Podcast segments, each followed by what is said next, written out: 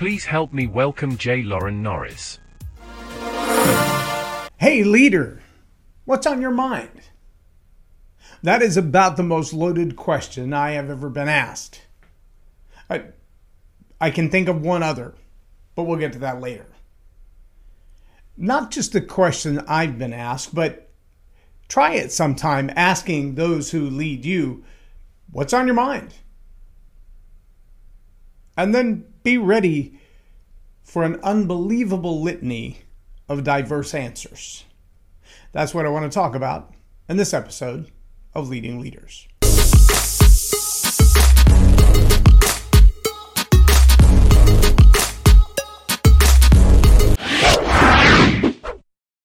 I'm J Loren Norris with Leading Leaders Podcast. I know one of the uh, newest books of John Maxwell, or probably in the most recent five at least, is Great Leaders Ask Great Questions.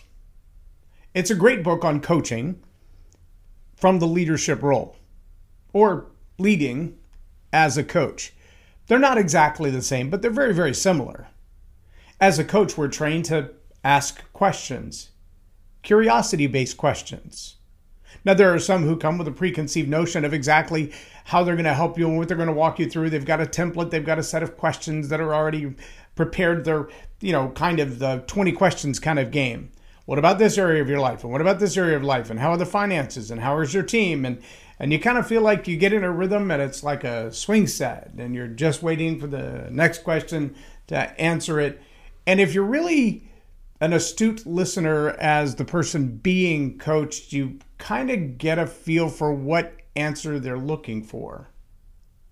And just like when you take all those personality profile tests or the psych eval for the newest job or the newest security clearance, if you're serving on a board or something of that nature and need a background check, every one of those kind of has a, a rhythm to it. And once you figure out what that rhythm is, halfway through, you kind of figure out, I know how to play the game from here. I think one of the greatest things I ever heard from the coach who trained me to coach was stop with the 20 questions Ask the curiosity based questions.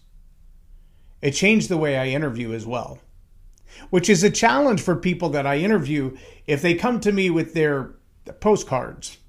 Uh, they've already got their cue cards, they, they know what their answers are.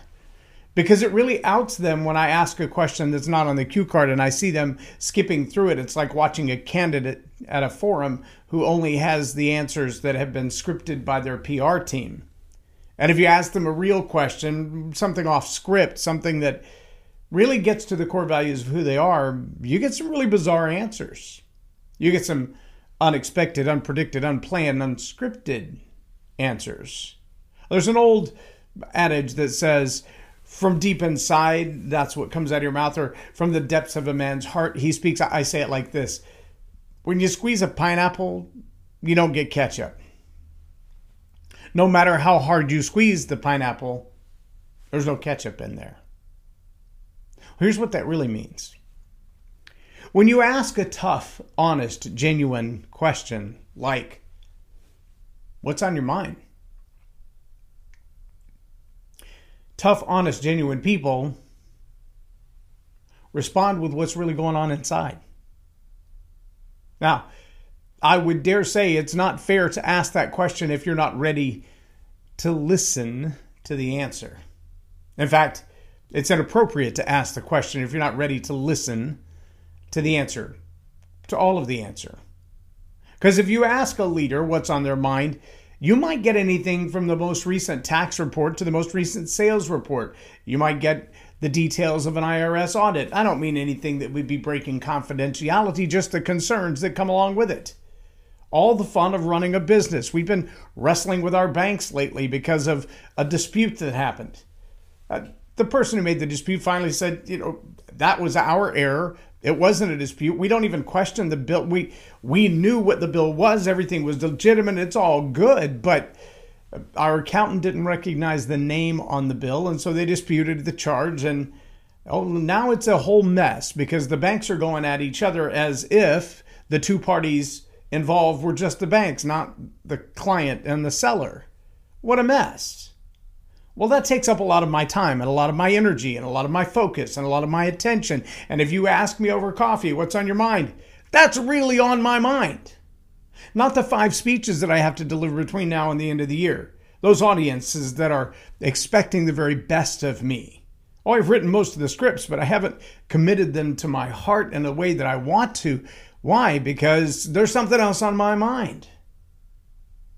We've relocated this year.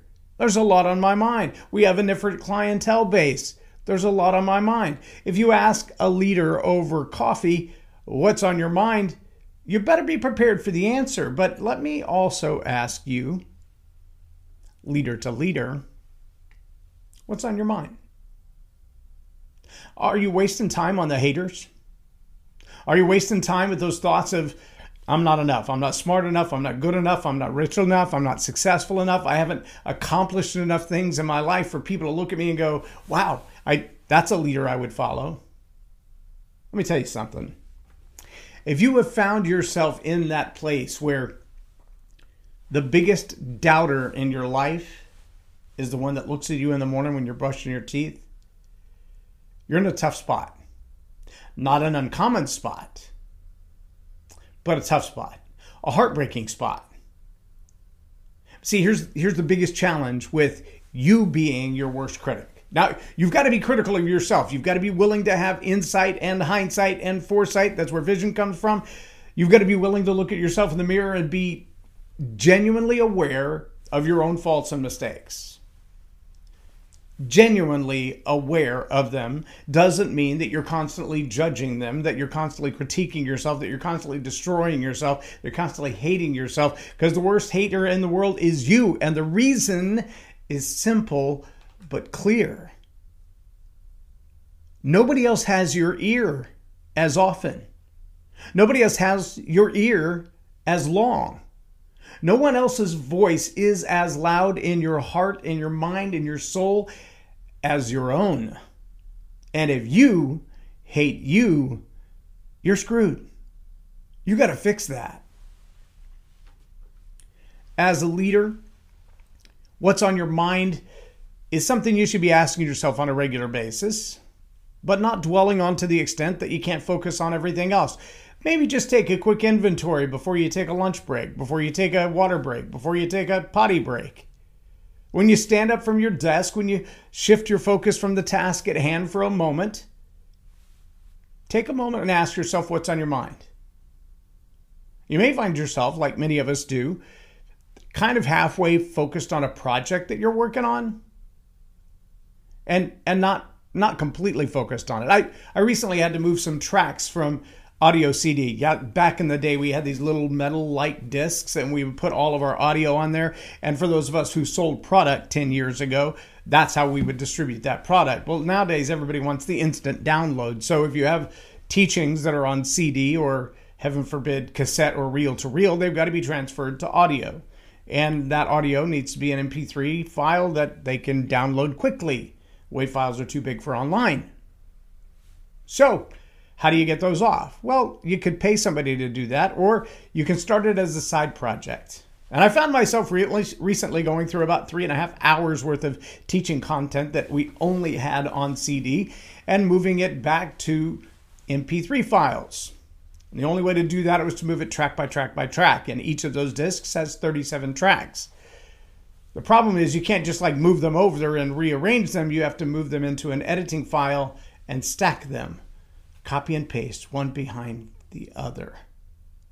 And if you move number 22 and then the phone rings, you're going to go back and listen at least to 21 and 22 to make sure that they're congruent and that you've got 22 and not 23 in there before you move the next track because you don't want to put 22 in there twice and have 21 22 22 23 no you got to you got to be more focused on that. What's on your mind? Is it the phone call is it all the things that went off in your head when the phone call started? You got to get this invoice out. You got this contract out. You got to get this new thing started. You got to start planning and preparing for that. Did, did you get it on the calendar? Have you notified all the people that are going to be involved? Was that track 22 or 23? Yeah. That's the average day in the life of a leader. It's one of the reasons, if you look back at um, the turn of the century, the, the last one, not this one, the last one the 20th century we called it when every address every date started with 19 something back in the 1900s. Wow, that seems so long ago. 1989, 99. Yeah, back in that day, leaders had this sense of accomplishment because they found what they called the assembly line at the at the turn of that 1900s and something. And and leaders felt like we've got this thing nailed. We've got it figured out. If we give one task to one person and all they do is i don't know make a fender they can be the best fender maker in the world. So what we need to do is train them to do the six steps necessary to make a fender. Forget the tires. Forget the motors they do not need to know a thing about windshield wipers. Make fenders. Period. Yeah, around the turn of the century, from the 1800s into the 1900s, that's exactly what people focused on. All of our education shifted to that place. That's why, you may not know this, but there's a great TED talk by a guy by the name of Sir Lawrence and he talks about how the Industrial Revolution is what created our school systems the way they are. That we trained kids to sit in rows, to get up at certain times and take a lunch break, to move from class to class to class to class, to study a subject for a certain period of time, then close the book on that subject and move on to the next subject. We were specifically training them to work in the industrial age assembly line manufacturing plant. What we didn't need was bleed over. Only certain people need to know all five steps. There's only a certain number of people that need to know how to make a fender and a chassis. Yeah, once once it's on the assembly line, you have your role and stay out of everybody else's business. And what's on your mind was really simple. It takes five steps to make a fender. Here they are. Memorize those five steps, repeat them over and over. Eight hours a day, 40 hours a week, 2,080 hours a year. After 20 years, maybe you can retire and your house will be paid for. And none of that works the same anymore, except our education system is still doing exactly the same thing, which is ironic. So, what's on your mind? Are you just following the bent that was already set for you, following the process, the same steps, taking exactly the same steps, hoping to get the same results? Uh, because the world isn't moving the same way anymore. It's pretty fascinating, though, the number of distractions that can be on the mind of a leader. The amount of things that need attention and it's hard sometimes to shift focus. I heard a guy say just yesterday women have 32 trillion brain cells, and that's why they can literally multitask. Ironic because I listened to a neuroscientist say the problem with multitasking is that we think we're shifting from one task to another. But there's this residual in our mental capacity that hasn't let go of the last thing. And because that's in our DNA and it's in our hormonal balance in our mind, we get what we call, or what she calls, Dr. Caroline Leaf calls the multitasking milkshake. She says multitasking is a myth, but you do get a multitasking milkshake. Meaning, if you've ever been, and, and you've probably done this, you've been on a phone call with, with a new sale, and you're just about to wrap up this new sale, and everything is going great, and somebody walks in Terrified look on their face, slides a piece of paper across the desk. You take two seconds to read what's on the paper, and suddenly this successful sales call blows up in your face. Or you wrap up the sales call, say, hey, let me call you back. I'll get the paperwork underway. We're all good to go. And you move on to this note that's laying on your desk, and it's like someone just dropped a 500 pound anvil on your head. All the world is shifting over this one note. It happened to a lot of people on 9 11. Where were you on 9 11? Happened to a lot of people on October 7th of uh, 2023. Oh, when the world shifts just a little bit and you begin to ask, well, what is that going to mean for me? What is that going to mean for everything that I've got planned? All those five year goals and 10 year goals and 25 year retirement goals, all those things that are set out in front of me. What will this incident mean for me? What's on your mind, leader?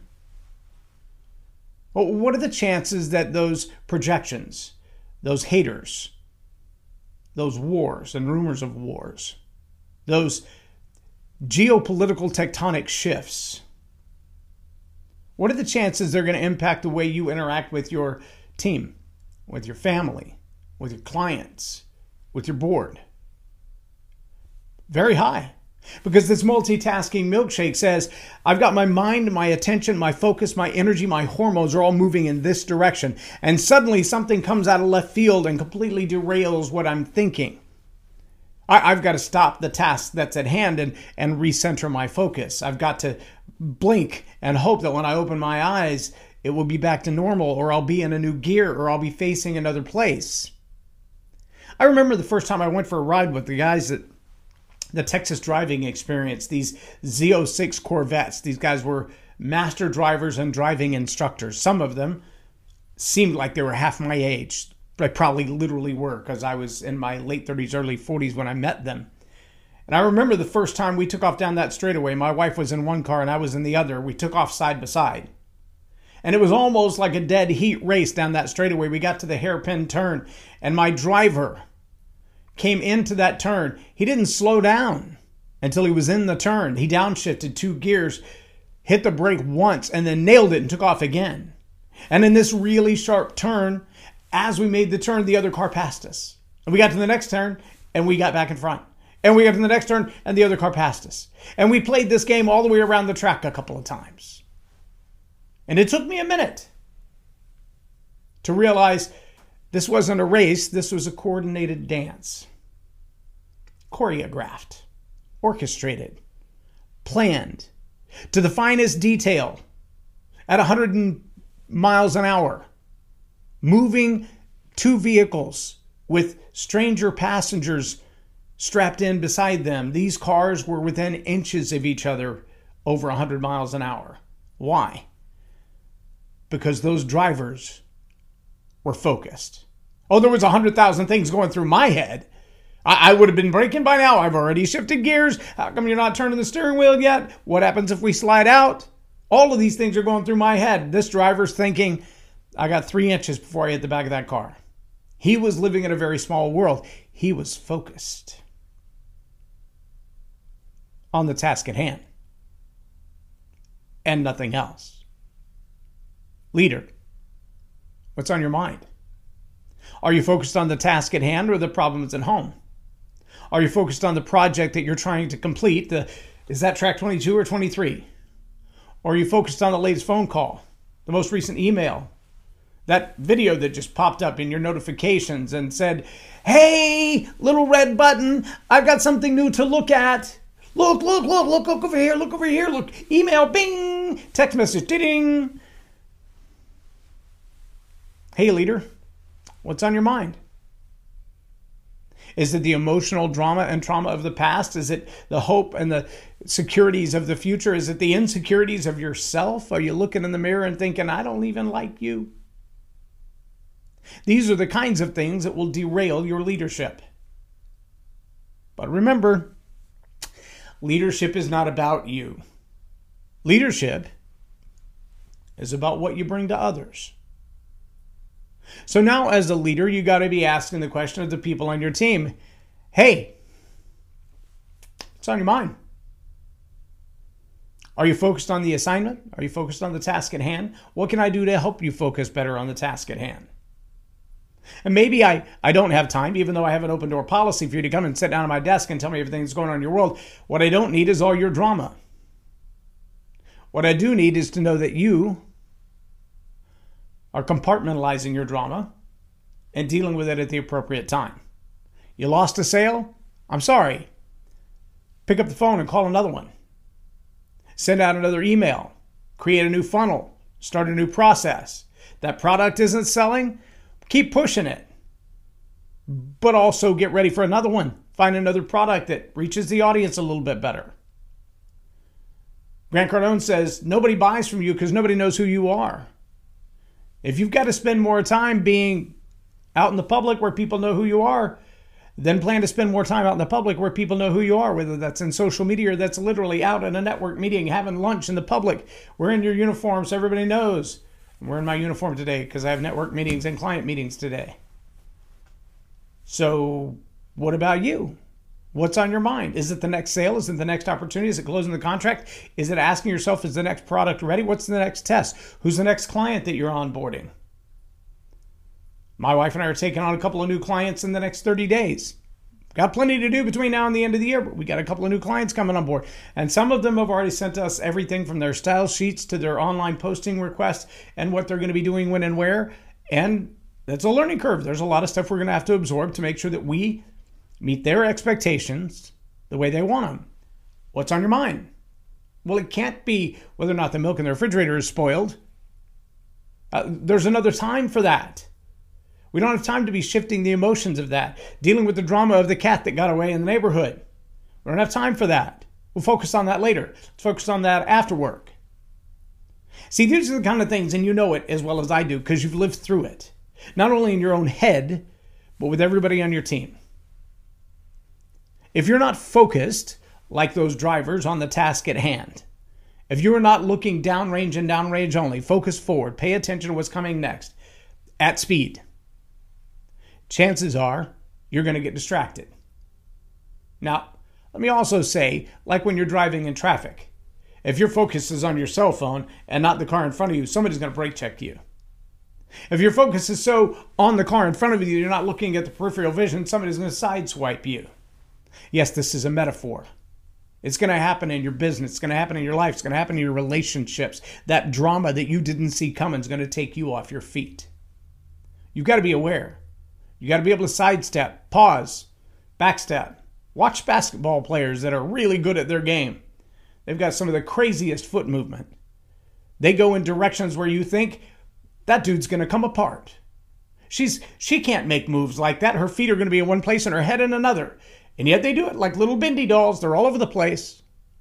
Sometimes, as a leader, you've got to have that kind of flexibility, pliability, amicability. But sometimes you've got to set your face like flint and go, you know what? I'm not going to be distracted. I'm face forward. I'm focused only on where I'm going. I'm not paying attention to the nonsense. I'm not paying attention to the drama. I'm not paying attention to the doubters and the haters. Even if the greatest hater that I'm dealing with is the one who's looking at me when I'm brushing my teeth, I can silence that one too. I can focus on what's ahead. I can pay attention to what's important. I can choose where to commit my memory, my emotion my thought processes, my attention. And because I get to choose those things, I will apply them where they will have the greatest return on reward. I will put them in the place where they serve my clients the best, where they serve my family the best. Those may not be at the same time. Leader, what's on your mind? Are you focused on the task at hand or distracted by everything else? If the second is true, if you find yourself more distracted by everything else, take a minute. Take a break. Maybe you need a sabbatical from everything else that's coming into your life, all the nonsense that's coming into your life. Maybe you just need a break, a day or two. Step out, go fishing, whatever it is that gives you a break, clear your mind, come back with a greater focus. It'll be worth it. And then from time to time, stop, look in the mirror, and ask yourself, hey, Leader, what's on your mind? And then do the same thing for the rest of your team. I'm J Loren Norris with Leading Leaders Podcast for Tell It Like It Is TV.